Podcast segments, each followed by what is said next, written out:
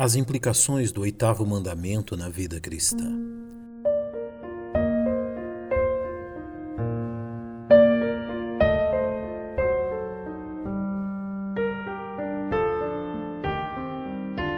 O oitavo mandamento que nos diz: não furtarás, não foi incluído no decágulo por acaso ou frivolidade, pois o furto é um dos pecados mais praticados pela raça humana. É reconhecível que alguns apelam ao furto diante de extrema necessidade, enquanto outros o fazem pela simples preguiça de trabalhar. Outros, ainda, mesmo sem necessidade, têm prazer em furtar a fim de aumentar suas riquezas. Seja qual for a justificativa apresentada, o certo é que nosso Deus deseja que esta prática danosa não seja encontrada entre seus filhos. Iniciamos por entender a malignidade deste pecado que, junto a outras práticas, é abominável aos olhos do Senhor, como bem denunciado pelos lábios do profeta Jeremias. Porventura furtareis e matareis e adulterareis e jurareis falsamente e queimareis incenso a Baal e andareis após outros deuses que não conhecestes.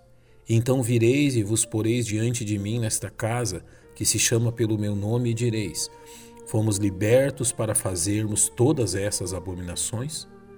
A gravidade da prática do furto toma um caráter ainda mais desprezível quando praticado contra as pessoas que pouco ou nada possuem, como demonstrado no livro de Provérbios.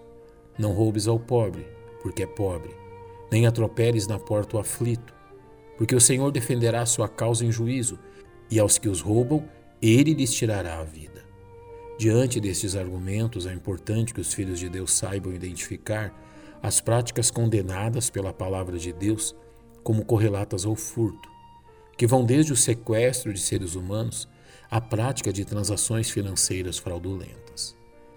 Comecemos por reconhecer que na Bíblia, tanto o furto como a receptação de bens furtados são denunciados como atos ilícitos, como vemos em Provérbios.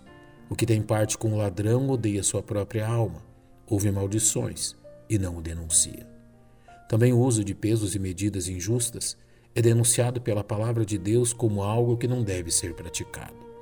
Dois pesos diferentes e duas espécies de medida são abominação ao Senhor, tanto um como o outro. Assim como a violação de marcos de propriedades. Não mudes o limite do teu próximo, que estabeleceram os antigos na tua herança, que receberás na terra que te dá o Senhor teu Deus para possuires. Além destes, também são considerados como furto o não cumprimento de contratos reconhecidos, a extorsão, o não pagamento de empréstimos e as demandas judiciais injustas. Que os filhos de Deus estejam atentos a estas e a outras formas pelas quais podem vir a praticar o furto, desonrando o nome de Deus. A gravidade deste pecado é reconhecida também no Novo Testamento através de uma firme exortação contra esta prática. Aquele que furtava, não furte mais. Antes trabalhe, fazendo com as mãos o que é bom, para que tenha que repartir com o que tiver necessidade. Paulo relembra os salvos de seu passado, quando suas práticas estavam de acordo com o reino a que serviam.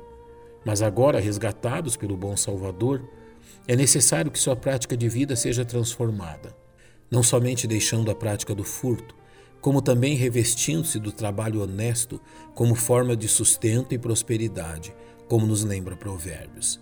A riqueza de procedência avã diminuirá, mas quem ajusta, mas quem ajunta com o próprio trabalho, a aumentará.